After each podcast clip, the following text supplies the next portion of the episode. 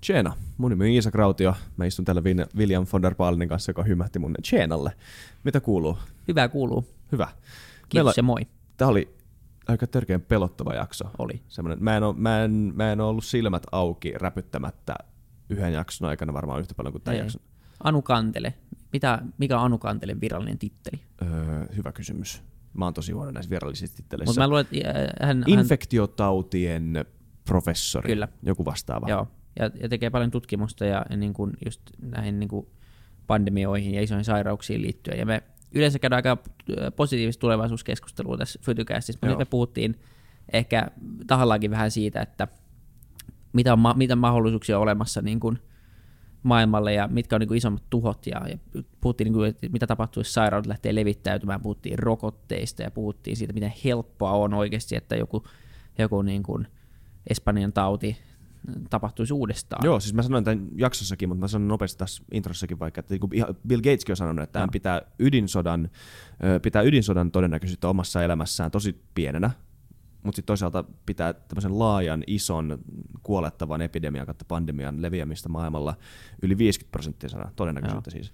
Ja me puhuttiin siitä, että onko se oikeasti näin niin. ja, ja miten voidaan estää sitä ja voidaanko ja mitä tehdään lääkityksessä. Puhuttiin antibioottiresistanssista ja siitä, miten niin kuin sairaudet vaan kiertää tämän, nämä antibiootit pikkuhiljaa, kun me käytetään niitä paljon niin kuin eläinteollisuudessa mm. ja ruokateollisuudessa ja, ja niin kuin ihmisiä ja kaikkialla. Ja, ja niin kuin pelottavaa, mutta todella, todella opettavaista. Oli, oli. Joo. Tämä on semmoinen jakso, mitä, niin kuin, tämä aihe, mitä ihmiset ei, ainakaan minä en koskaan ajattele vapaa-ajalla, niin kuin harvoin, ei. mutta tosi mielenkiintoista oppia siitä.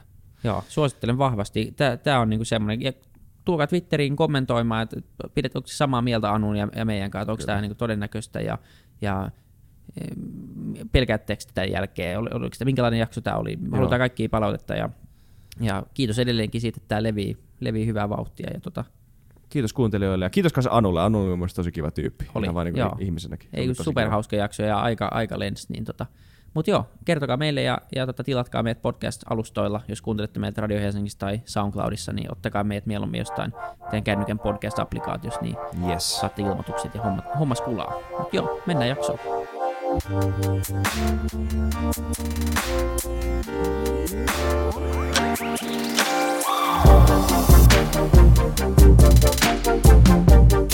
Suuri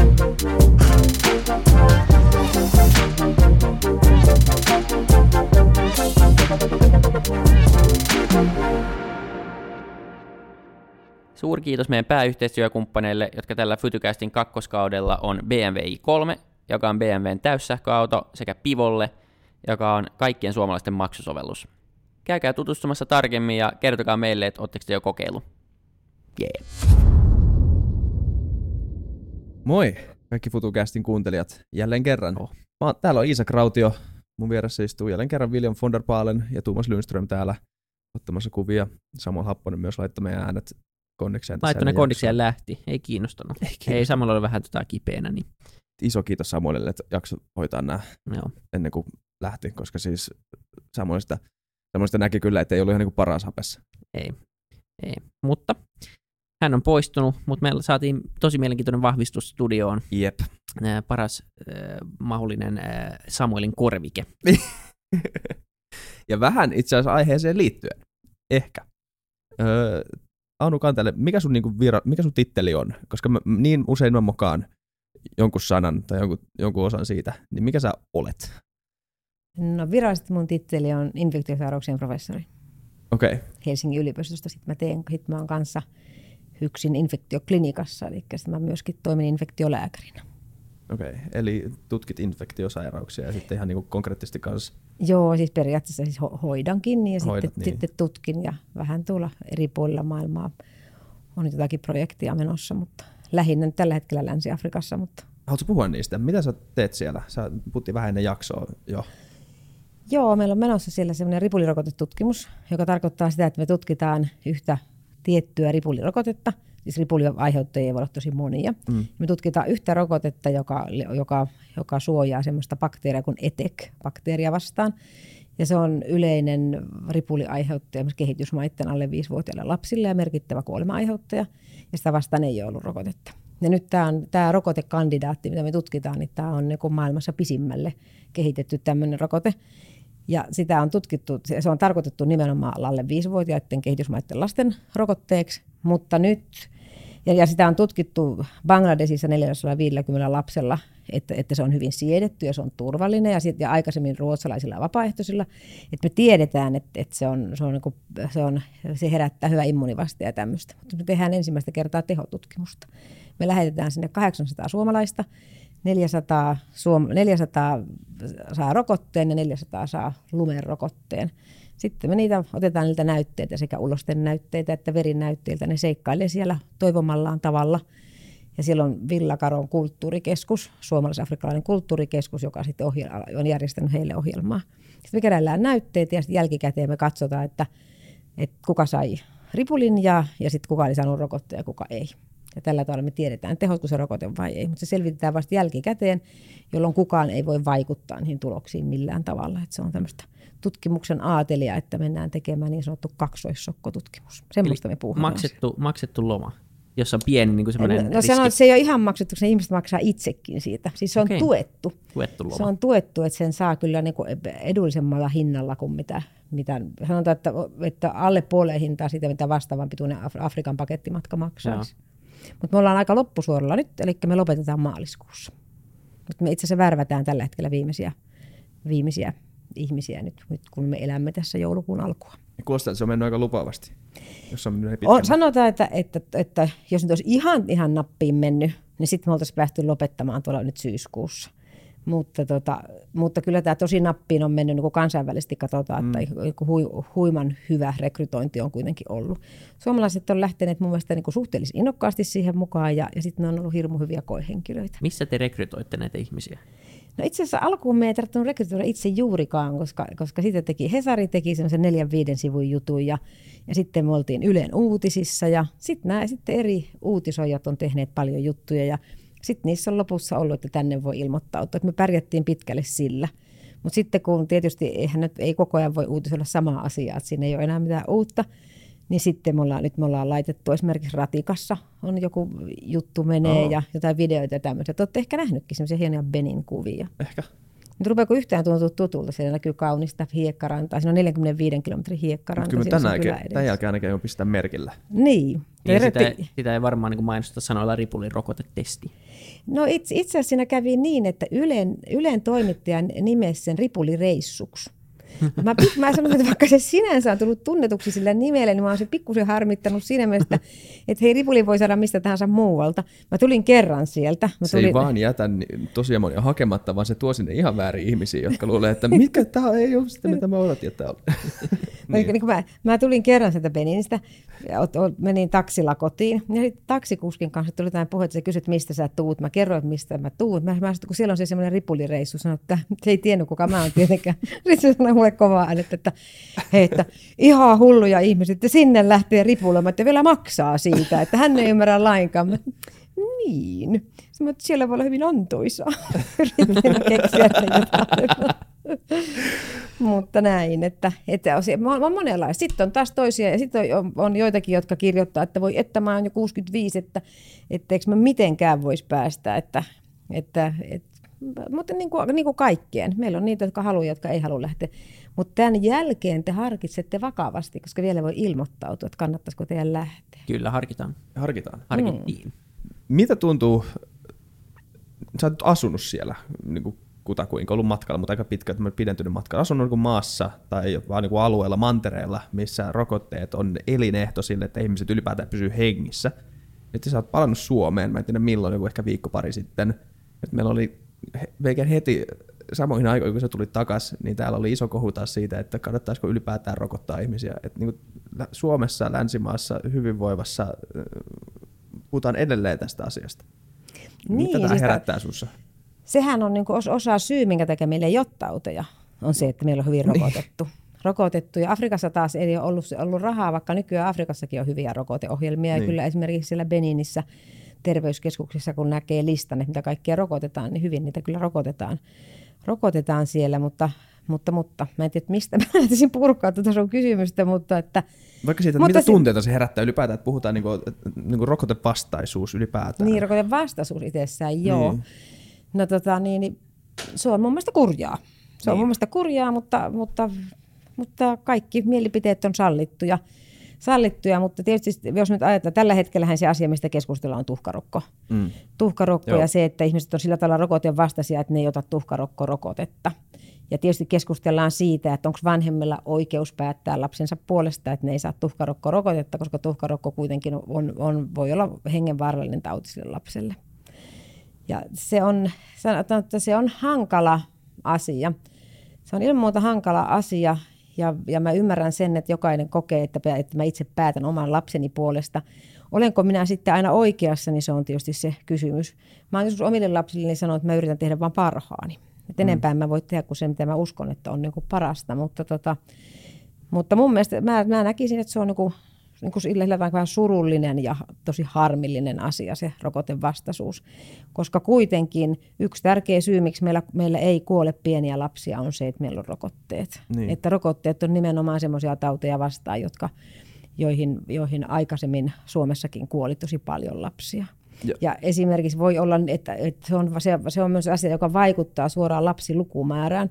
Just juttelin Beninissä yhden sellaisen paikallisen miehen kanssa vaan, joka, jolla on lapsia ja perhettä ja ja, ja kysyin häneltä sit sitä, että kun te suunnittelette lapsimääriä, niin aja, vaikuttaa, tai kun te lähdette, teette lapsia, niin ajatteletko sä, että, että, että ne kaikki lapset kasvaa aikuisiksi? Hän, että hän sanoi, että ei ajattele.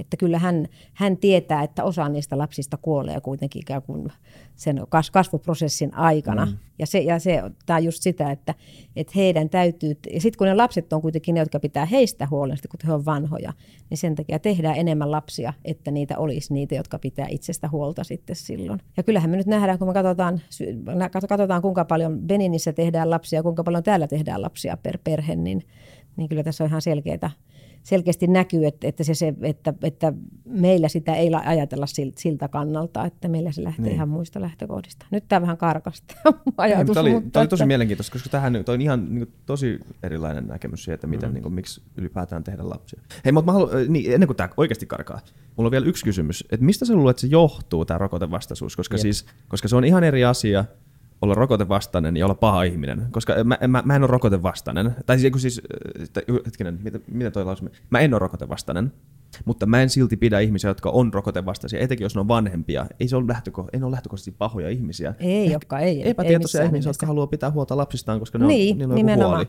Ja siinä se pointti tulee, se on just se, mitä mä äsken sanoin, niin. että, että kyllähän ne vanhemmat tekee sen mukaan, mitä ne itse niin. uskoo, että on parasta sille lapselle. Mut miksi niillä on tämä kuva sitten, että, että nämä rokotteet on? No, apua. Toi on tietysti vaikea kysymys sanoa, että miksi. Se varmasti vaihtelee. Niin. Vaihtelee, että mitä se on, mutta – No mä, mä, mä annan sinulle yhden rinnastuksen, joka mun mielestä ehkä voisi hyvä. Me kaikki tiedetään, että me hirveän helposti ajatellaan, että kun sanotaan, että joku on niin kuin, siis luonnonmukainen, mikä, mikä se sana on, kun sä otat jotain, luonnontuote, mm. että joku asia on luonnontuote, niin me aina ajatellaan, että tämä on niin kuin parempi, koska tämä on luonnontuote, kuin joku muu, joka on ajatella, että se on teollisesti tehty. Ja se on niin kuin se pahis. Meillä mehän pelataan hirveän paljon tunteilla ja mielikuvilla, ja siitä musta tässäkin on kysymys. Mutta mä vaan sanon, että tavallaan että se luonnontuote on semmoinen ajatus, mikä sulla on, että se on hyvää. Ja sitten sä ajattelet, että rokote on jonkun tekemä. tekemä. Mm. Ja mä kerran kävelin Tanskan vuorilla – tosi hienolla vuorilla vaellettiin siellä, tietää, tietää. biologi näyttämässä matkaa. Hän kertoi mulle, se sanoi mulle jutun, joka teki muuhun vaikutuksen. Hän sanoi, että ihminen ei ole koskaan kyennyt tekemään niin kovaa myrkkyä kuin luonto. Ja joka ikinen kasvi, joka luonnossa on, niin se on, joko se on piikikäs tai se on myrkyllinen. Et siellä ei oikein, koska muuten sitä ei olisi olemassakaan, koska eläimet olisi syönyt sen. Eli periaatteessa, jos joku asia on luonnontuote, niin se tarkoittaa sitä, että siinä sitä myrkkyä vasta onkin. Eli ihminen ei ole kyennyt todellakaan kehittää yhtä kovaa, kovaa myrkkyä kuin mitä luonto. Mutta, mutta meidän mielikuva on ihan muuta. Meidän mielikuva on se, että jos joku asia on luonnosta, että se on silloin ehdottomasti hyvä.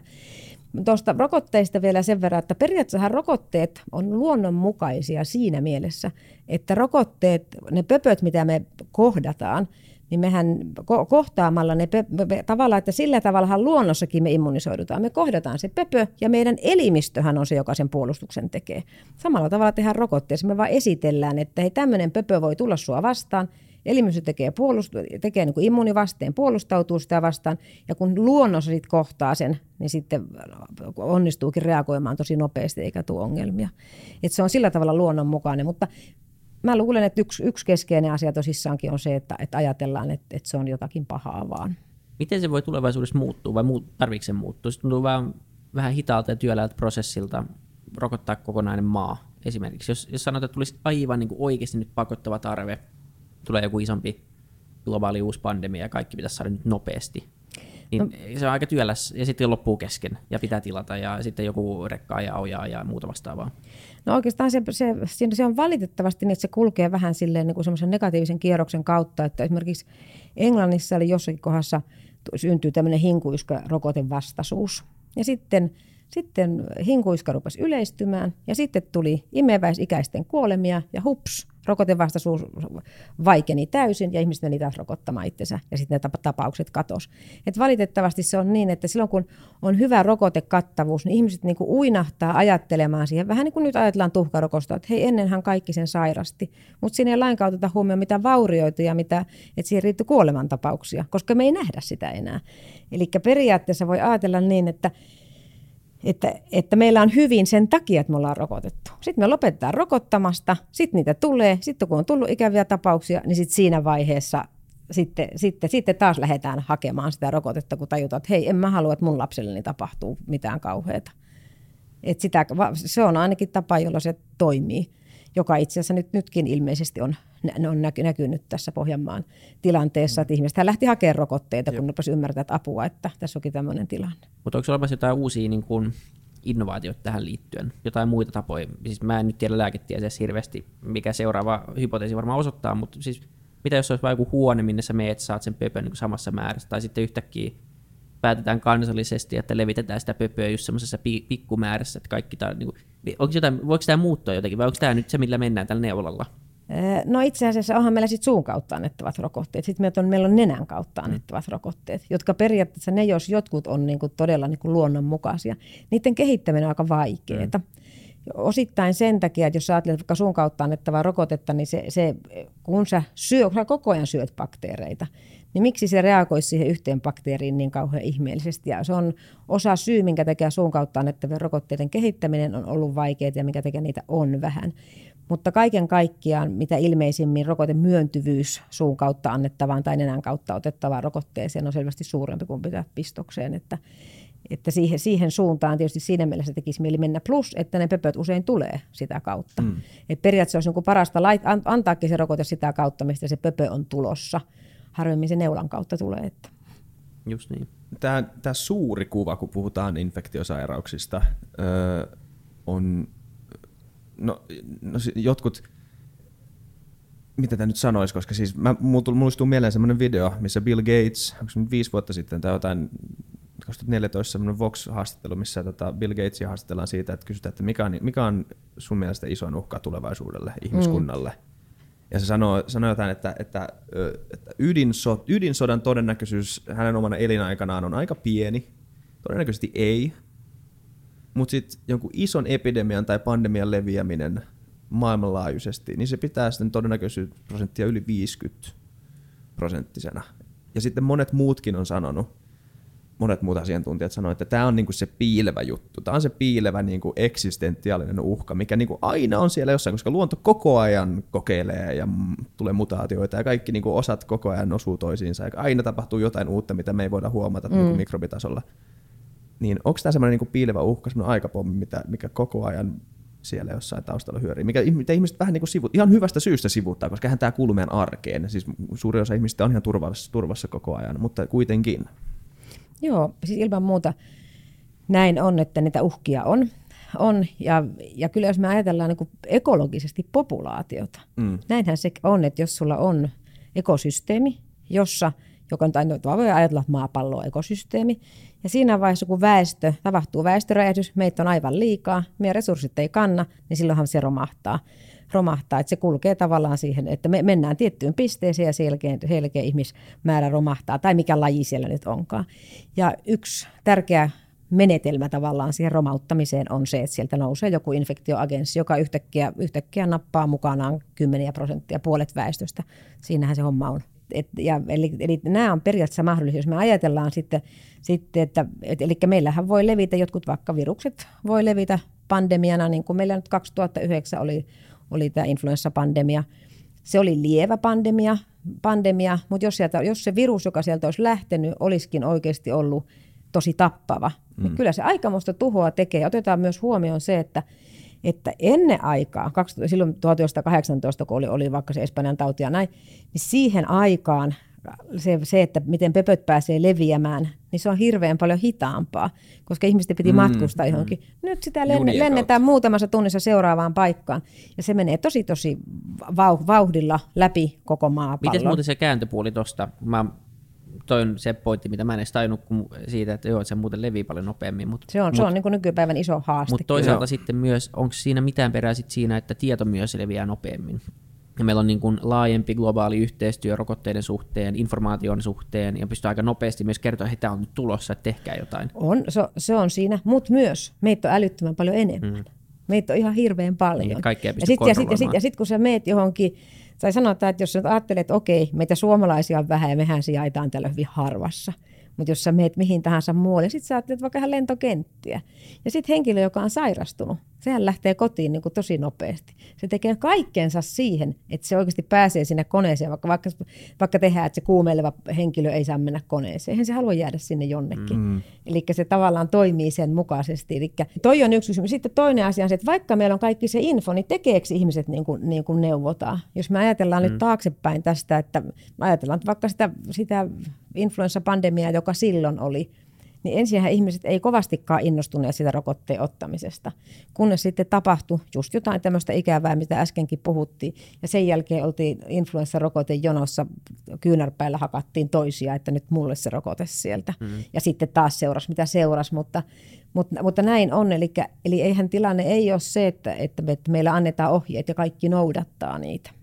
Ja nyt jos jos, jos joku ei sattumalta tiedä tätä, koska mä, mä juttelin tästä eilen ja yllättävän moni ei tuntenut tätä asiaa niin hyvin kuin olisi voinut luulla, ottaa huomioon minkä skaalan tapahtuma tämä oli, siis nimenomaan tämä Espanjan tauti. Mun nyt Wikipedia-sivu tässä auki. Sano, jos mä sanon jotain väärin, mutta tämä ei ole minä, tämä on Wikipedia.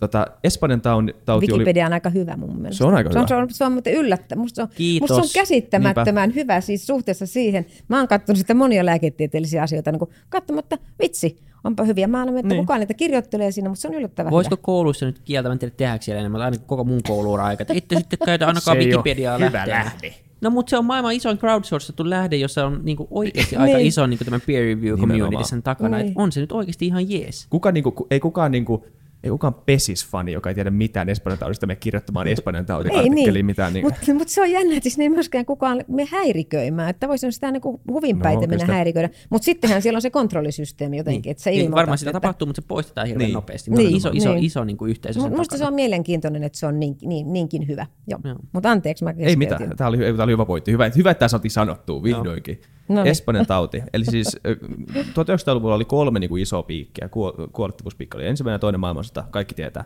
Sitten on Espanjan tauti. Espanjan tauti oli vuosina 1918-1919 riehunut pandemia, joka aiheutti harvinaisen tappava influenssa A alatyyppi H1N1. Puolentoista vuoden aikana tauti surmasi noin 30-100 miljoonaa ihmistä. Vuodessa? Puole, puolentoista vuoden Joo. aikana. 30-100 miljoonaa ihmistä. Ja sit, nyt äsken sanoit, että, että tämä leviäisi, tai mikä on ihan fakta, että niin kuin se, miten, miten maailma on globalisoitunut ja kuinka nopeasti liikenne tapahtuu ympäri planeetan. Tähän aikaan siis vuonna 1918 ihmiset liikkuu junalla takaisin rintamalta kotimaahansa, ja ei tämä päässyt liikkumaan niin, niin siikin soki kuin nyky tänä päivänä pääsisi. Et huh huh. Onko mahdollista, että tämmöinen, joka tulisi, niin se voisi olla niin paljon paljon vielä tappavampi kuin Kyllä. Espanjan tauti? Ja to, tota mä oon miettinyt, että, että periaatteessa toi, toi influenssapandemia, joka meillä oli, niin se on siitä hankala, että se, se, kuuluu, se oli lievä. Se oli ehdottoman lievä. Sanotaan, että 90 prosenttia ihmisistä hoitui omassa kodissaan, eikä Joo. mitään sen ihmeempää. Ja tietysti osa, aina osa sairastaa oireettomastikin ja näin. Mutta siinä tapahtuu se ilmiö, että ihmiset ajattelevat, että no eihän se ole mitään. Mm. Ja se, se on niin kuin vaarallista. Miten jos sieltä lähtisikin lähtee semmoinen virus, joka onkin selkeästi tappavampi, ja ihmisillä on semmoinen asenne, että no en mä tästä nyt, että et mä en kyllä nyt kuuntele tätä juttua, ja mä en lähde, lähde ottaa rokotetta ja niin edelleen. Jotenkin meidän Sitten kun rokote ei, saadaan, tietysti ei sitä heti ole olemassakaan, mutta Niin. Niin, siis jotenkin meidän vaistot ei, niinku, ei, ei, ei, ei reagoi tämmöiseen niinku pieneen mikrobiuhkaan yhtä paljon kuin johonkin niinku terävähampaiseen sapelihammastiikeriin, koska se on paljon niinku suorempi uhka. Ei, ei, niinku, jos kun mä ajattelin pientä mikrobia, mä en edes näe sitä. Mm. En mä sinne. Se on joku, juttu, mm. se on joku niinku näkymätön juttu, mikä on joku keijukainen, joka, niinku, keijupöly, joka, joka mm. aiheuttaa jotain tauteja. Ei, ei mikään ihme, että joskus niinku 1500-luvulla ihmiset ajatteli, että tauteja aiheuttaa paha henki tai joku tämmöinen vastaava Niin, paha niinpä. ilma. niinpä. Koska ei se on, sitä on vaikea hahmotella, että minkälainen tämmöinen uhka on. Miten sä arvioisit meidän valmiuden niin kehittää ro- rokotteita nopeasti? Että tuossa pitää aika nopeasti reagoida. Niin pitääkin, joo. Ja siihen, si, sillä tavallahan kuitenkin se on hyvä, että meillä, meillä kuitenkin on paljon näitä mallirokotteita. Että meillä on niin mallirokote ja periaatteessa se, se, se uusi viruskanta voidaan niin kuin laittaa siihen. Että hirveän nopeastihan se viimeiskin saatiin se rokote aikaiseksi aikaiseksi suhteessa, mutta ei se tietysti, koska, koska se pandemia leviää niin nopeasti. Tai sanotaan, että se, epidemi, tai, tai se virus leviää niin nopeasti, sehän julistetaan pandemiaksi, mm. kun katsotaan, että se on joka paikassa. Mutta, tai, tai että se on, on uh, uhkaa levitä joka paikkaan. Mutta niin, niin eli On, jos, onko jotain da- dataa olemassa siitä, että niin kuin miten nopeasti koko, se voisi levitä koko maailmaan? Onko, onko sitä niin kuin arvioitu? on, Onko var, on viikoissa varma, vai mutta mä en osaa nyt, nyt mä sanot, hirveän nopeastihan se tekee. Kun mä ajatellaan, että jos oikeastaan se asia menee yksinkertaisesti niin, kun sä ajattelet, että kuinka, kuinka pitkä, kuinka kauan aikaa sulla lentää, tai kuinka, kuinka kauan sä lennät Joo. Suomesta Yhdysvaltoihin, kuinka kauan sulla menee, kun sä meet Aasiaan. Just niin. Ja sitten kun se, se, li, se lentoliikenne on aivan hurjaa. Mä en tiedä, oletteko nähnyt koskaan sellaista kuvaa, missä on merkitty Joo. kaikki Joo, tällä kartta. hetkellä ilmassa olevat lentokoneet, niin sehän on järkyttävän näköinen se kartta. Onko meillä live-kuva, että niin saisi vähän perspektiivi, mutta siis kannattaa käydä katsoa. Kyllä sen googlaamalla löytää helposti, siis se on ihan järkyttävä määrä. No, joo, se on totta. Eli ei se, se, kyllä se, kun sit, ja sitten vielä kun on vielä lentokentät, joissa odotellaan ja näin edelleen, että, että se ei ole pelkästään ne lennot, että kuinka nopeasti mm-hmm. mennään, vaan sinne kokoonnutaan. Ja sitten muutenkin meillä on hirveän paljon kaikkea tämmöisiä kokoontumisia. On meillä vaikka pyhinvaelluksetkin, nekin, mm. nekin on semmoinen paikka, missä kokoontuu paljon väkeä ja siellä se on ilman muuta riski kaikkien pöpöjen leviämiselle. Niin, tai ihan vaan kauppakeskukset tai, tai vilkas mm. joulukauppa, mitä tahansa. Niin. Mi, mi, mi, tota, mikä, niin kun, mikä on paras tapa ennaltaehkäistä tällaista? Voidaanko me oikeasti Nyt- niin kun, Nyt me puhutaan koko ajan influenssasta. Joo. Näitä, näitä agensseja on paljon paljon enemmän kuin influenssa. Joo. Jos me puhutaan influenssasta, niin, niin influenssan ehkäisyssä varmasti hirveän tärkeä asia on käsihygienia. Pidetään hyvää käsihygieniaa. Ja sitten tietysti hirveän tärkeä, vielä vielä tärkeämpi asia on se, että me kun lopetetaan yskimästä käteen. Ja se on itse asiassa, jos mä mu- muistan oikein, niin se olisi niin kuin ainoa jokaista kansalaista koskenut ohje, joka annettiin silloin influenssapandemian aikaan 2009. Ettei saa Oli se, että käteen. älä yski käteen. Tiedän muutaman kaverin, kannattaa kuunnella tämä jakso. ei, mä, mä yskin, yskin niin tähän käsitaipeeseen. Juuri niin. Juuri niin. sinne yskiä? Hienoa. Nyt No sä niin. sait pisteet Yes. kotiin. Entäs sä? Tämä on siis hyvä. All right. Joo, tai se on hyvä. ylipäätään. Ja se, se on se, mitä, mutta kun meillä on kautta aikaa opetettu, että, että laitetaan nyrkki käden eteen ja sitten yskitään siihen. Mä muistin joskus ai- aikanaan, kun olin, ennen kuin mitään tämmöistä, olin, olin terveyskeskuksessa töissä ja totesin, että kaikki on kipeänä. Ja sitten ne tuli aina ovesta sisään, mä olin päivystämässä, ne tuli ovesta sisään, ne yski siihen, yski käteensä ja selkeä ne ojensi käteensä. Se niin kuin että ei, ei, pakko. Ja sitten tota, sit mä tuskastuin siihen niin paljon, että mä kirjoitin, kirjoitin sinne, siis tästä on oikeasti 15 vuotta. Sitten mä kirjoitan sinne, kirjoitin sinne, sinne lapun sinne oveen, että flunssa-aikana emme kättele. Se oli aika advanced, koska tänä päivänä me ei kätellä koko sairaalassa. Mm. Mutta tavallaan se taju siitä, että, että mä saan ton ihan väistämättä, Jep. jos, jos, mä en, jos mä en jollakin tavalla väistä tätä asiaa. Mutta back to business niin kuin siitä, niin, eli sitä influenssaehkäisystä, niin tietysti yleisesti se, että jos osataan yskiä oikealla tavalla, eli jos yskitään hihaan, ei yskitä, yskitä käteen, ja yleisesti käsihygienia, koska kuitenkin sitä on joka paikassa. Mutta ihan oleellinen jo ennen kuin tämä koko asia alkaa, on se, että otetaan joka vuosi se influenssarokote. Että oikeasti ihan joka ikisen se kannattaa ottaa. Usein käy niin, että, henki, että joku sanoo, että no en mä nyt viitti sitä ottaa. Sitten ne sairastaa yhden influenssan, on, on vi- viikon makaa kolme ysin kuumeessa, niin sitten seuraavana vuonna totean, että en mä sittenkin taidan ottaa sen. Niin, että kantapään kautta. Siperia opettaa. Joo. Niin. Oletteko te ottanut tänä vuonna? Mä en ole. Ehkä mun pitäisi mennä. Oot sä on ottanut? Kandeen, mä oon ehdottomasti ottanut. Onko sä Okei. Tuumas ottanut? Eli 50 pinnaa huoneesta on ottanut ja Sä 50 oot pinnaa, ottanut? no totta kai, Ah, pitää nyt rokotteet ottaa. niin. Okei. Mä, mun, mun logiikka on aika usein ollut tässä oikeastaan se, että en mä mieti hirveästi itteeni siinä, mutta, mutta jos on vaikka, Niin. miettikää, jos siellä on ympärillä vaikka vanhoja ihmisiä paljon, mm. niin se, että sä tartutat heijät, Niin, niin niillä on paljon matalampi suoja kuin Mm, sulla, totta. niin se on niinku vastuutonta. Et, et, et, ei niinku harva ehkä 20 hyvinvoiva ihminen nyt influenssaan kuolee. Toki kaikki on mahdollista, mutta mut se, että niinku 80 on ihan eri, eri niinku oddsit siinä. Plu- Plus sä voit sairastaa sen oireettomasti. Joo. Nimenomaan. Ja, ja sillä- ja silloin sä voit välittää sen toiseen, vaikka sä et edes tiedä. Ja se on niin kuin kanssa hankala. Tähän on, on se keskeinen syy, minkä takia tällä hetkellä vaaditaan, että sairaaloissa tai terveydenhuoltohenkilökunta, että ne rokottaa itsensä, että ne ei levitä. Koska onhan se aika hurjaa, että sä oot sairas, tuut sairaalaan ja sitten sä saat siellä sen tartunnan. No perhana. Hmm, tuliko nyt tämmöinen Kannattaa mennä varmaan. Pieni Miten hei, tosta tulikin mieleen. Hyvä. Miten Niin. paljon sairaaloissa sairastutaan?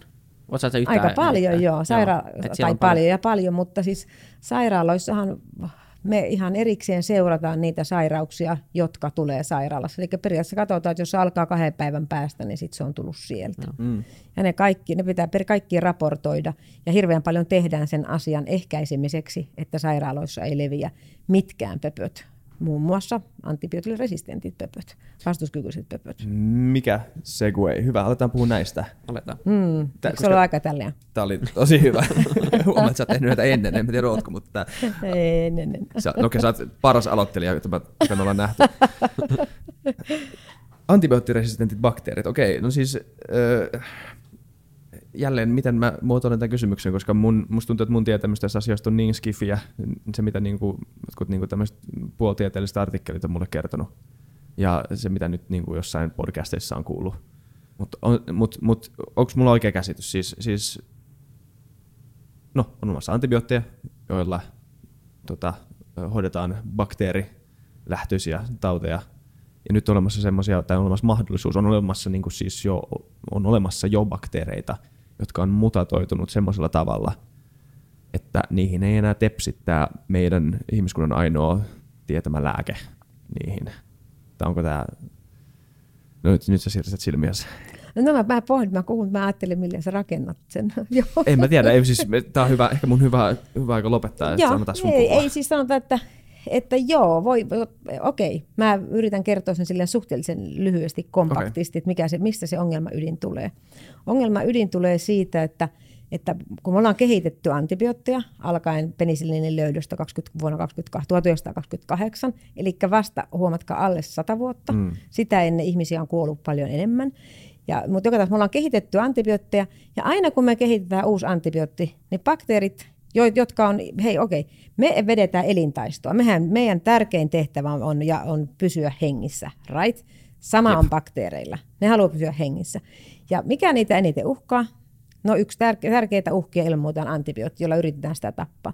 Eli bakteerit tekee kaikkensa, että ne, osais, että ne pärjäisi sille antibiootille. Eli aina kun me ollaan kehitetty uusi antibiootti, niin sanotaan, että vuoden kahden sisällä löytyy jo bakteereita, jotka, pystyy, jotka, jotka on sille resistenttejä eli vastustuskykyisiä.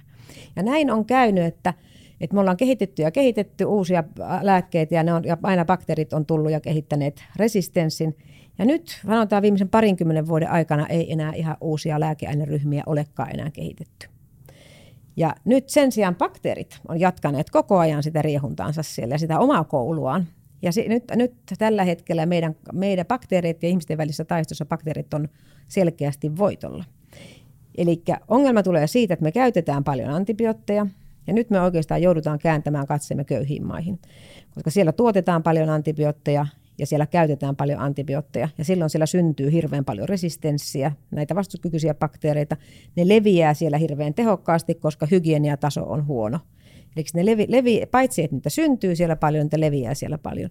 Ja se ongelma on se, että kun sä lähdet hoitamaan potilasta, jonka infektion aiheuttaa tämmöinen pöpö, niin sitten se se, tota, sit ne tavalliset lääkkeet ei toimikaan, se joudut menee varalääkkeisiin. Ja nyt maailmalla on jo kantoja, jotka on resistenttejä ihan joka ikiselle antibiootille, mitä, mitä me ollaan keksitty. Mitä, sil, mitä silloin voi tehdä? Ja sitten vielä, ja sit Joo, vielä, vielä, vielä tähän liittyy se, että vaikka se ongelma niin kuin syntyy kyllä joka puolella, ennen kaikkea niillä kehittyy, niillä, näissä kehitysmaissa, mutta se leviää. Äsken puhuttiin tästä leviämisestä. Lentokone mm. tuo. Kun te päätätte lähteä käymään vaikka, jossakin sanotaan, että lähdette tropisilla alueella lomailemaan kaksi viikkoa, 30 prosenttia, okei, nyt teitä on vain kaksi, tässä kun teitä on kolme, yksi teistä, te kolme meette. Yksi teistä palaa niin, että se kantaa moniresistenttiä bakteereja. Eli sen, me, me, me matkailemalla ja kulkemalla ympäri, sen levitetään ympäri maapallon ja sillä tavalla se on uhka. Joku asia, mikä tapahtuu tänään jossakin paikassa, on, on huomisen ongelma kaikkialla muualla. Tuliko, tuliko tämä idea tuli, nyt tuli, tästä ei, näin? Joo, oli hyvä kompakti yhteenveto. Onko se yksi isompia uhkia niin kuin näihin, se, näihin se, on, se on varmaan, mä sanoisin, että se on tämän hetken lääketieteen suurin uhka. Joo. Vaikka meillä on näitä kaiken maailman muita, muita joista jo, ihan jostakin yksittäisestä asiasta äsken puhuttiinkin, mutta meillä on, mä voin kertoa sen verran, että yhdistyneet kansakunnat, ne pit, on pitänyt yleiskokouksen lääketieteellisestä asiasta. Se, se lääketiede ei ole niinku niiden ensimmäinen asia, mm. mutta ne on pitänyt lääketieteellisestä aiheesta yleiskokouksen neljä kertaa. Ensimmäinen kerta ei mun tietääkseni verenpainetauti, mutta puhumatta, menemättä siihen. Seuraava oli HIV, josta pelättiin, että se tuhoaa ihmiskunnan. Seuraava oli Ebola, kun niin kuin muistatte, tässä mm, on joku aika se Ebola-asia, että jos se virus pääsee leviämään ja, ja kuinka sitten tapahtuukaan. Eli täydelliset ja tavallaan kuin hätätilanteissa. Ja sitten nyt äh, tota, niin pari vuotta sitten antibioottiresistenssi. Eli se katsotaan, että se oikeasti uhkaa, niin kuin, se uhkaa niin kuin ihmisku- se sanotaan, että se uhkaa, uhkaa ihmiskuntaa sillä tavalla, että, että ne, jotka on sairastuneet, niin niitä ei voidakaan enää hoitaa. Eli jos sulla on vaikka lapsi tai aikuinen, jolla on virtsatie-infektio, se menee lääkäriin, tällä hetkellä me annetaan antibioottia, hups, on tiessään. Ja sitten me vaan sanotaan, että ei olekaan mitään, ei, ei olekaan mitään antaa siihen, vaan se tilanne jatkuu. Sillä voi olla keuhkokuume, ei meillä olekaan mitään antaa. Eli tähän päin ollaan menossa. Niin siis onko se nimenomaan näin? Et siis kun se, mitä mä, mäkin jäin miettimään tuossa on se, että jos, on, jos, on, jos bakteeri on resistentti kaikelle, niin no sanotaan, että se, on, se on se viimeinen vaihe. Tällä hetkellä ne, on niin kuin resistent, ne voi olla resistenttiä niin kuin monille. Ja nyt meillä on sellaisia reserviantibiootteja, kun me huomataan, että haa, nyt tämä on resistentti tämä kanta, me mennään vara-antibiootteihin. Mutta sitten me nähdään, että maailmalla on syntynyt jo niitä, niitä jotka, jotka on resistenttejä niin. myös meidän vara-antibiooteille. Eli sillä tavalla se on globaali uhka. Ja toinen asia, äsken mä puhuin infektioiden hoidosta, mutta sitten toinen asia on se, että jos te haluatte vaikka tehdä vaikka lait, lonkkaproteesin asettaa tai, tai joku tarvitsee elinsiirteen tai jollakin on syöpä ja on syövän intensiivihoitoja tai ihan synnytyksiksi pienten vauvojen, pienet vauvat saattaa saada vereen bakteerin, että, että ne yleensäkään selviää, selviää siitä eteenpäin. Näissä kaikissa käytetään antibiootteja. Eli sitten me ei voida tehdä enää niin kuin tavallaan modernin lääketieteen suuret saavutukset. Ne menee out, koska ne muuttuu liian riskitoimenpiteiksi. Ne on sen takia turvallisia, että me laitet, annetaan, me ollaan just menossa toimenpiteeseen, vaikka nyt leikkaamaan sitä lonkkaa. Me annetaan puolta tuntia ennen, laitetaan sinne antibioottia sinne vereen, niin että jos sinne joku pikkupöpö sinne pääsee, koska se riittää sitten tekemään sen ongelman myöhemmin, niin se tainutetaan sieltä ja me saada, voidaan tehdä se operaatio turvallisesti. Mutta jos meillä ei ole sitä antibioottia, niin meidän on pakko mennä ihon läpi ja ihon täynnä mm. bakteereita. Se ongelma on siinä. Wow. Sellainen. Sellainen. On, siitä on tehty, e, noi englantilaiset pyyt, Englantin hallitus tilas asiantuntijoilta, asiantuntijoilta semmoisen ison arvion, raportin siitä, että mitä tämä tulee merkitsemään. Niin niiden arvio, arvio siinä on, että, että vuonna 2050 kuolee 10 miljoonaa ihmistä vuosittain ylimääräistä wow. tähän juttuun. Se on, se on meidän suurin tappaja siinä vaiheessa. Enemmän kuin vaikka syöpä tai joku muu mitä me voidaan tehdä asialle? Mikä, missä piilee niin. ratkaisu niin. tällä hetkellä? Mikä no, on niin kuin lupaavin? Sanotaan, että sen ratkaisun pitää piillä ihan joka ikisessä, joka ikisessä kohdassa. Me ollaan tänään just infektiolääke meidän omassa aamumiitingissä ollaan pohdittu kotisairaaloiden antibioottihoitoa. Ja, eli joka paikassa täytyy, ensinnäkin täytyy kaventaa, niin että käytetään mahdollisimman kapea kirjoisia antibiootteja, että tapettaisiin mahdollisimman paljon niitä omia bakteereita.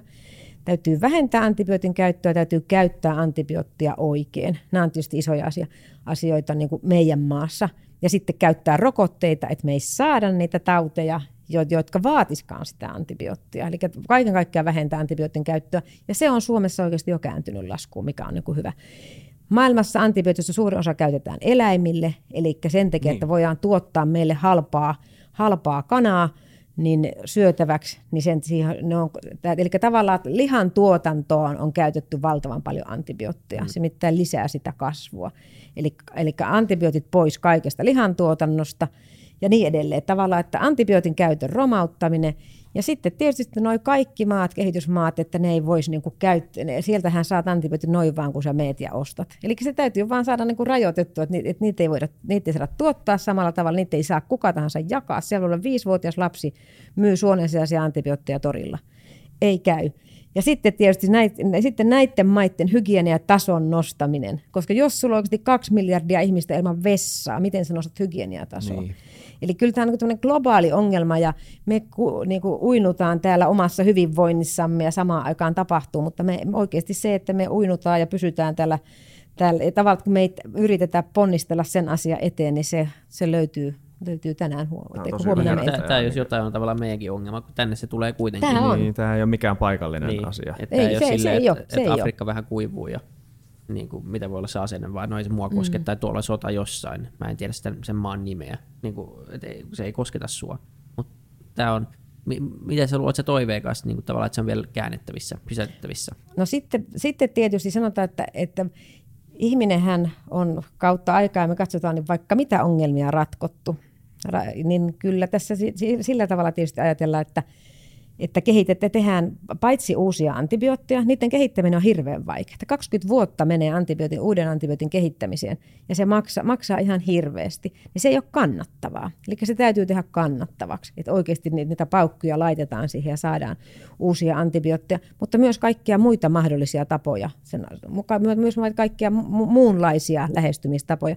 Kaikki paukut peliin, mitä vaan löytyy. Siis sekä niin kuin, siis tavallaan kuin joka, joka sen koko ketjun kaikissa vaiheissa, on se sitten eläinten antibiootin käyttöä tai kehitysmaiden niin kuin yleisen hygieniatason nostamista ja se, että saadaan tosiaankin vessat, vessoja ihmisille ja niin edelleen. Että se, se kaikki on sen saman asian hyväksi ihan meidän arkeen saakka. Sulla Vili oli, me ollaan puhuttu tästä jaksosta aina silloin tällöin ennen kuin nyt tämä jakso tapahtuu tässä, ja että mitä, niin kuin, mitä kaikkea tässä voisi ottaa esille. Ja sulla on ollut hyvä kela sen suhteen, että, tai niin kuin ehkä kysymys enemmänkin. Mä olen, mm. Ehkä sun olisi parempi kysyä se kuin mun, mutta just tästä niin kuin bio, biometrisen datan käytön ö, vallankumouksesta, että voiko niin. tämmöistä niin kuin käyttää? No mä oon paljon miettinyt sitä, eikä tämä mun idea tai ajatus ole, vaan se on nyt yhdistelmä juttuja, mutta mut se liittyy ehkä enemmän niin terveydenhuoltoon.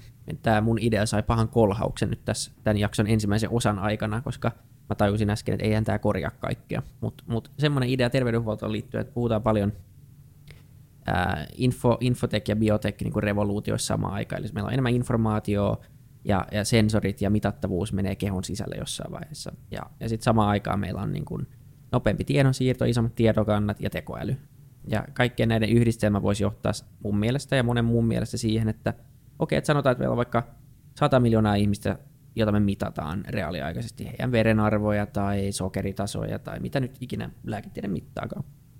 Ja me pystytään niin kuin tosi nopeasti niin kuin, äh, vertaamaan sitä dataa niin kuin elintapoihin, elinympäristöihin ja ihan muuhun dataan, eli ikään, sukupuoleen ja muuta vastaavaa. Eli on koko ajan 100 miljoonaa ihmistä, mitä sä mittaat ja sä saat niin kuin syötettä. Se on tekoäly, joka vertaa sitä vaikka niin kuin maailman olemassa olevaa lääketieteellisen niin kuin datan tai, tai kirjallisuuden kantaa vastaan ja koko ajan niin analysoi. Ja mä mietin, että voisiko tämä niin johtaa siihen, että tämä on niin se tapa, millä me tullaan ratkaisemaan niin meidän ajan isot sairaudet. Eli me päästään niin syövästä eroon, me päästään Parkinsonista eroon, me päästään ää, niin kuin sydänkohtauksista, niin kuin sydän- ja veritaudeista eroon, koska me pystytään koko ajan mittaamaan, me pystytään me saadaan niin, kuin niin tolkuton määrä tavallaan diagnoosia samaan aikaan ja niin, niin erilainen kuin analyysi siihen, ja niin paljon nopeampi analyysi, että tavallaan me vaan keksitään se ratkaisu. Me ei keksitä, mutta se kone keksii. Se, se johtuukin näistä 17 eri jutusta, ja tälleen sitä ennaltaehkäistään. Joo, varmasti, varmasti kaikista on hyötyä. Varmasti kaikista on hyötyä, mutta oikeastaan se ja, ja, ja, ja, ja tutkimuksen välineinä pitää olla kaikki. Kaikki mitä, sitä mä just sanoin äsken, että ihminen on niin fiksu, että se kehittää vaikka mitä nyt tietysti myös on yksi asia on se, että, että, että me saadaan tietoja, me voidaan seurata ja nähdä. Se on seuraamusta. Meidän täytyy myöskin mennä se asia alkulähteelle. Vaikka se, että jos mä matkustan, mä matkustan nyt Intiaan, joka on niin kuin suurimman antibioottiresistenssiriskin aluetta, niin, niin millä tavalla ehkäistään se, että mä en saa sitä tartuntaa? Onko joku asia, minkä mä voin ottaa, ottaa joka, joka mm. estää mua kuljettamassa sitä eteenpäin? Että me voitaisiin niin hidastaa sitä leviämistä no. esimerkiksi tämmöistä näin. Mutta, mutta siis ilman, ilman muuta kaikki iso datan käyttö auttaa asioita, mutta, mutta silloin kun me lähdetään liikkeelle siitä, että, että meillä on oikeasti, oikeasti kaksi, miljoonaa, kaksi miljardia ihmistä ilman vessaa, no niin, niin siinä ei paljon datayhdistely auta, ei. vaan kyllä se, kyllä se pitää saada niin kuin se, että täytyy saada sitten pöpöjen leviäminen loppumaan. Se, mm. se syy, miksi me saadaan ripulia, kun me mennään noille alueille, on ihan sama syy. Niin. Eli, ja, ja täällä Suomessa me ei saada ripulia.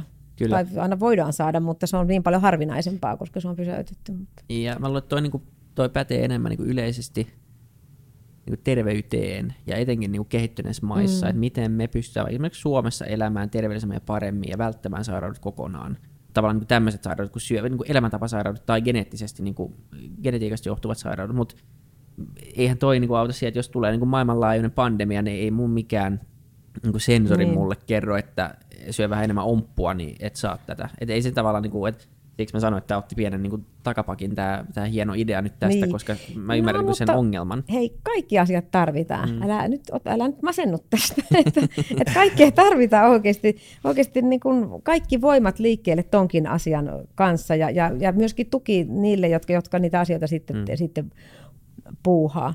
Ja tuosta tuli, tuosta mä, mä, mä menisin mennä aasinsillalla vähän taaksepäin, taaksepäin siinä asiassa. Semmoinen, mikä mikä mulle on avannut itselleni ainakin sitä ajattelua aika, aika hyvin ollut semmoinen, liittyy, tämä menee takaisin rokotteeseen, ok? Joo. Että yksi, mehän on yksi tauti, joka on maapallolta kokonaan häädetty rokottein. Eli vuonna, vuonna 80 julistettiin, että iso rokko on hävitetty. Sitä ei enää ole. Eli, että, eli maailman, maailman väestö rokotettiin ja sitä ei enää ole. That's it. Ja se katosi siihen nyt kuitenkin tuolla Afrikassa, jälleen Afrikassa, mutta kuitenkin siellä on, siellä on alkanut nousta semmoinen, semmoinen kuin apinarokko. Ja tämä apinarokko on isorokon sukulaisvirus. Ja niin kauan aikaa, kun väestö rokotettiin isorokkovirusta vastaan, niin silloin ne, ne, tavallaan se apinarokko ei päässyt reuhahtamaan, koska ne on niin lähellä toisiaan. Eli se, eli se tavallaan se isorokko-rokote suojasi ihmisiä apinarokolta. Nyt kun meillä hiljalleen kasvaa se väestöosuus ihan koko maapallolla, jotka ei ole saaneet isorokkorokotusta, niin se tekee tilan yhtäkkiä uudelle taudille, apinarokolle, joka on sinänsä vanha tauti, mutta se on uinunut tästä johtuen. Ja nyt oli nimittäin tullut, Englantiin oli tullut, tullut kaksi, tapa, kaksi apinarokkotapausta, ja se menee aika kauan aikaa, että saadaan diagnoosi, kuka ei tiedä koko taudista niin. mitään. Ja näin edelleen. Sitten meillä on isoja asioita on tietysti vielä tähän näihin kaikkiin liikkeisiin liittyen on tietysti ilmaston lämpeneminen ja se, että vaikka hyttyset leviää ja ne hyttyset, tietyt lajit leviää jollekin alueelle ja sitten jos ne le- pystyy levittämään tiettyä tautia, kun se tauti viedään sinne, niin se yhtäkkiä leviää se tauti sinne. Ja meillä, meillä on niin useita semmoisia tauteja, jotka, jotka kulkee. Ja näissä kohdissa, se miksi minulle tuli tämä mieleen, oli just tuo, mitä sä sanoit, että niissä taas, niiden monitoroinnissa toi on niin oleellista. Että me nähdään, me, ensinnäkin, että meillä moni, me, me nähdään, missä niitä hyttysiä on, ja sitten me nähdään, missä on tautitapauksia. Ja silloin me pystytään ennustamaan, että mille alueelle se yleensäkään voi levitä. Ja tämmöisiä mallinnuksia tehdään siis tänä päivänä jo tosi paljon. paljon. Ja tiedetään, tiede, ja tavallaan, että osataan, osataan jo tietää, että missä se riski on. Mä, nyt tulee esimerkiksi mieleen semmoinen, että keltakuume, jota on pelkästään niin kuin Etelä-Amerikassa ja Afrikassa. Ja Afrikassa oli Angolan alueella oli iso epidemia, keltakuume-epidemia. Ja sitten tuli Kaak- Kaakkois-Aasiassa tautia ei ole lainkaan. 60 prosenttia maailman väestöstä asuu Kaakkois-Aasiassa. Sitä tautia ei ole lainkaan. Kuka, ei kukaan ei tarvitse keltakuume rokotetta, kun menee, menee Kaakkois-Aasiaan. Mutta sieltäpä oli siirtotyöläisiä siellä Angolassa, ja ne lähti kotiin, ja sitten ne tuli oireisiksi siellä kotona – se tarkoittaa sitä, että ne periaatteessa toisen taudin paikallisille hyttysille. Ja yhtäkkiä, ja siellä on täysin niin kuin, niin kuin herkkä populaatio, kuka ei ole saanut rokotetta. 60 prosenttia maailman väestöstä asuu siellä. Eikä se tarvitse, kun tämä yksi tyyppi matkustaa sille alueelle ja se pääseekin leviään paikallisiin hyttysiin ja sitten se rupeaa levittää sitä siellä kaikille. Että näette, että mutta tämä kaikki, tätä kaikkea niin kuin seurataan tosi tarkasti. Ja kun nähdään, että tämmöinen vaara on olemassa, no se ei levinnyt sinne. Sinne kansainväliset voimat tulee. 30 miljoonaa rokoteannosta annettiin ja se epidemia saatiin talttumaan ja, ja Aasia säilyi keltakuumelta. Varmaan eka kerta ikinä, kun mulla on tämmöisen fiilis, että ehkä se on ihan ok, jos meitä vähän seurataan ja meidän dataa analysoidaan. Älä silleen muuta niin kuin, puhutaan aina, mä oon aina Niin. puhunut siitä niin, niin kuin kielteisesti. Mutta mut tavallaan niin kuin, tässä on nyt ainakin yksi semmoinen syy, miksi mä voisin niin kuin, antaa mun oman datan pois ihan mielelläni. Niin, että jos tätä seurataan, niin jos Niin. nämä on ne seuraukset, niinpä. Mm. Ja, ja sitten toinen juttu, kun puhutaan hyttysistä, että jos niin tämä ei saanut teitä tykkäämään hyttysistä yhtään, on se, että mä en tiedä, onko tämä totta tämä fakta, ihan niin kuin mm. sivujuttu. Mut mu- joku sanoi, että, että jos, jos, jos hyttyset katoaisi maapallolta kokonaan, niin sillä ei olisi mitään negatiivista vaikutusta globaaliin ek- ekologiaan millään tavalla. Ja silti ne on täällä levittämässä jotain tauteja. Ai, Et jos ne katoaisi, niin ei olisi mitään negatiivista vaikutusta. Niin. Vaikea uskoa. Kyllähän hyttyset kuuluu luonnon kiertokulkuun. Se syö, ka- kaikki eläimet, jotka syö niitä hyttysiä. Voi olla, Vai voi mi- olla että toi ei pidä yhtään paikkaa. Mä luulen kanssa näin. Mä luulen, että täällä Me halutaan, että se kaikki pitää liittyy kaikkeen. Joo, mä, lu, mä, en, mä en osta tota. Mites paljon, me puhuttiin äsken, äsken, tämä on vähän huono niin tämmöinen podcastis-referenssi, mutta me ollaan tänään tehty kaksi jatko, jaksoa putkeen. Mutta me, me puhuttiin äh, Charlie Salunis Pasternakin kanssa sodista ja kolmannen maailmansodan todennäköisyydestä. Mutta me ei puhuttu hänen kanssaan biologisesta sodan käynnistä yhtään. Mm. Se on hirveän mielenkiintoinen aihe ja tota, asia, joka, jos mä en tiedä henkilöksi yhtään mitään, myönnetään nyt suoraan. Mutta mut, tiedät sä siitä jotain? Tavallaan, että mi, mitä sillä voidaan tehdä, missä, niin kun, mikä, missä vaiheessa se on, käytetäänkö sitä jo aktiivisesti. Aina näkee kaikista niin leffoja, kaikki leffat on semmoisia, että nyt on joku biologinen ase ja sitten se jätetään jokin laukkuun ja sitten sieltä vähän tulee ulos ja koko maailma niin kuin, Joo, olihan näitä niitä Pernarutto-juttuja, mitä kirjekuoria ja tätä Niin. niin. näin oli, oli, on siinä nyt jo aikaa, mutta, mutta, mutta kuitenkin. Kyllähän siis periaatteessa tämmöisiä biologisen ase, aseeseen, biologiseksi, biologiseksi aseeksi sopivia mikrobeja on useita, jotka siihen sopis. Sopis ja onhan ne sillä eli sen, se ideahan on silloin se, että sun täytyy käyttää jotain semmoista agenssia, joka leviää helposti. Ja sitten sulla on popula, jos, populaatio, jossa porukka, jotka on herkkiä sille. Vähän kuin äsken mä puhuin tuosta keltakuumeesta, niin jos sä mm. oikeasti ajattelet, että, että sulla on niin alue, jossa kaikki on rokotettuja, niin eihän sinne auta paljon käyttää keltakuumevirusta ikään kuin biologisena aseena. Mutta jos sulla on kaikki hel, he, tota, niin, niin sulla, on- sulla on, ketään ei ole rokotettu ja näin edelleen, sä voit saada niin kuin paljon asioita aikaan. No keltakuumevirus nyt ei nyt ehkä ollut se paras esimerkki tähän, tähän näin, mutta, mutta kuitenkin se tavallaan se idea, mä vaan sen takia, kun äsken puhuttiin just siitä asiasta, että, että, että, se, että jos sulla on semmoinen tauti, joka tarttuu hyvin, Mä sanotaan, että tuhkarokko tarttuu tosi hyvin. Väitetään, että, että jos sulla on huoneessa kymmenen ihmistä, jotka on herkkiä tuhkarossa, joilla ei ole niin immuniteettia, jotka ei, joita ei ole rokotettu eikä ole sairastanut, ja siinä, ja siinä samassa huone, samaan huoneeseen menee tuhkarokkoa sairastava, niin 90 saa tartunnan. Se on niin about maailman tartuttavin tauti. Niin onhan se nyt ihan hirveän tehokasta. Mm. Mutta, tota, niin, niin, mutta sitten, sinne, sitten sitä asiaa pitäisi hallita kyllä. Siinä aika paljon asiantuntemusta tarvitaan ja muuten. Että toivomme, että sitä ei tapahdu, mutta en, mä- en, mä en tiedä sitä asiasta sen enempää. Että mä vaan ym, ymmärrän, sen, ymmärrän sen, että on, on useita agensseja, jotka periaatteessa siihen sopisi. Niissä kaikissa omat ongelmansa. Niin se, toki. se on se, mikä niin kuin ekana tulee mieleen semmoisena niin mahdollisena kantapäänä siinä, on sitä, että mitä sä sitten hallitset semmoista asetta. Et jos se niin kuin levittää jotain tautia, niin mistä se tietää ei sitten niin kuin leviä sun omaan, paitsi siis tietenkin rokottamalla, jos tämä on joku Niin kuin siinä, se on, kun sä oot suojannut ensin itsesi ja sit sä... niin sulla on se vastalääke. Ai niin, niin, niin, onko niin, se, olisiko se Ja sul- tehokkain tapa niin. kuitenkin mennä jonkin tämmöisen patient zero kautta aina, että sitä ei vaan niinku isketa johonkin ilmaan, vaan että se isku, istutetaan johonkin ihmiseen, jos tiedetään, että se päivittäin on tosi aktiivinen se kohta. Vaikka kaupan kassa olisi semmoinen, niinku, joka kohtaa niin paljon ihmisiä joka päivä. Tai, No nyt nyt me tullaan siihen, että eri pöpöt tarttuu eri tavalla. Eli tavallaan siihen tartuntareittiin. Ja silloin, silloin että et mikä on te- tehokas tartuntareitti, niin kyllä hengitystiet on te- tehokas tartuntareitti, vaikka sä lentokoneesta hujauttaisit jotain. Niin. Joo. En tiedä, mutta mä sanon, että tämä ei ole mun alu- aluetta Joo. kyllä, mutta okay. surutta mä siitä puhun. se on oikein. Tä, tämmöisenä välispiikkinä, koska mä tein tämän, mä googlasin tämän mun hyttysjutun. Onko taas Wikipedia? Tämä on science.howstuffworks.com. Varmaan tosi, tosi, tosi luotettava. Nyt mä oon skeptisempi. Mutta luet, mä luen kuitenkin tällä läpällä, koska okay. Mietitään, mä haluan tietää itsekin.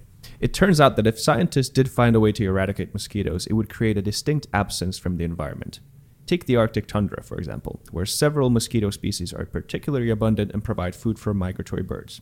If mosquitoes were eliminated, the, num- the number of birds in the area could drop by more than half, niin kuin sanoit. Some scientists predict a similar fate awaits many fish species around the globe, which would need to adapt their diet to survive. This scenario would be particularly difficult for specialized predators such as mosquito fish. Sitten uh, blah blah blah. However, some scientists predict that while some animals would go hungry, it would spell di- it wouldn't spell disaster.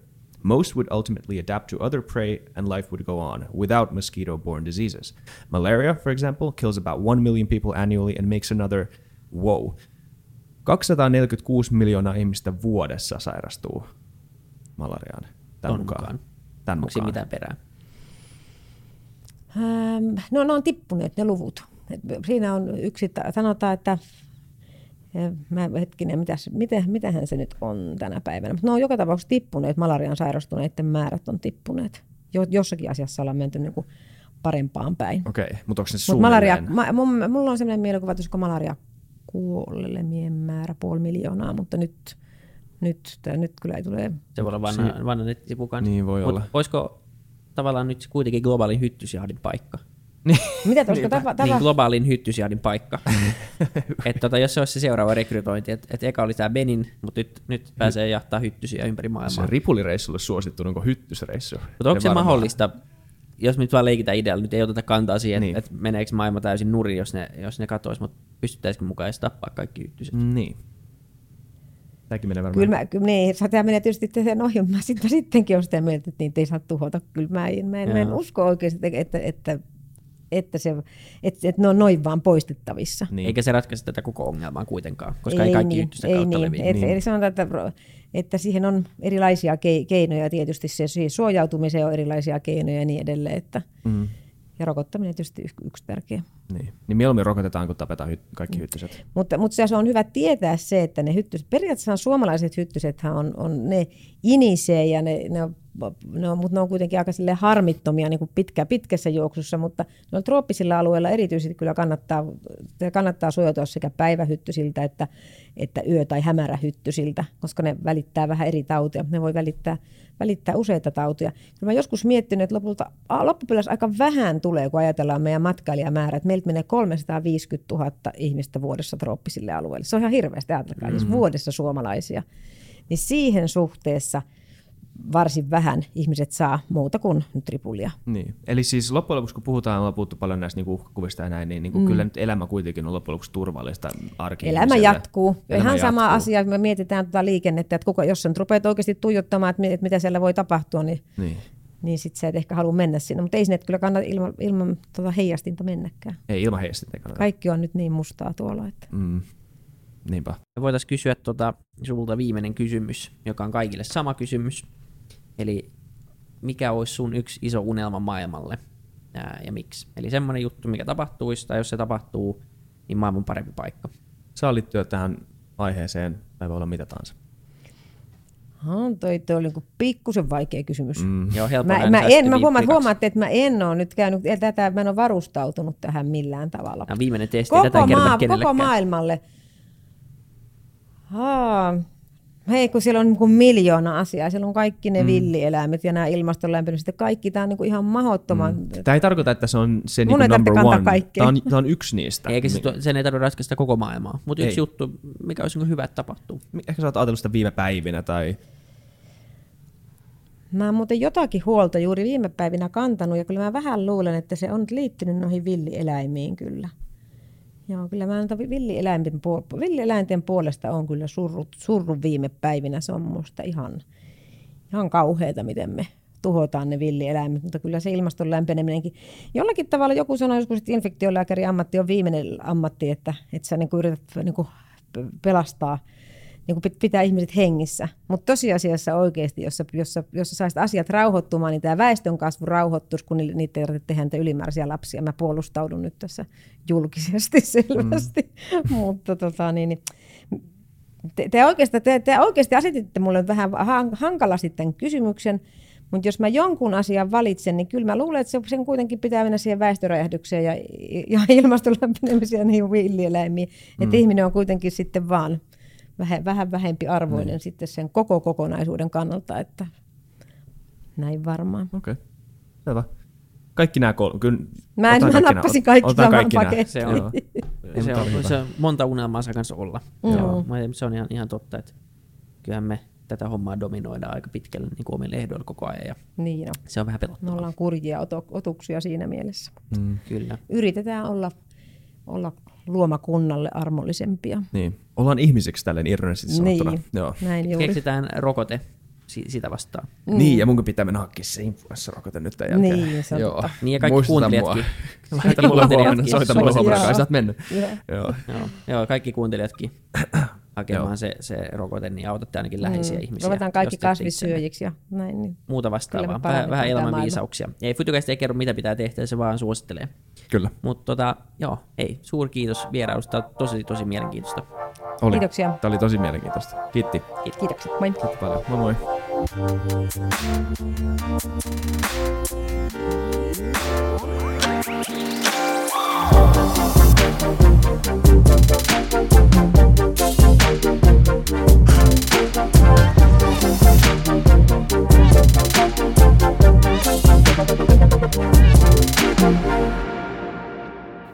Kiitti kaikille kuuntelijoille, yhteistyökumppaneille ja FutuCastin koko tiimille.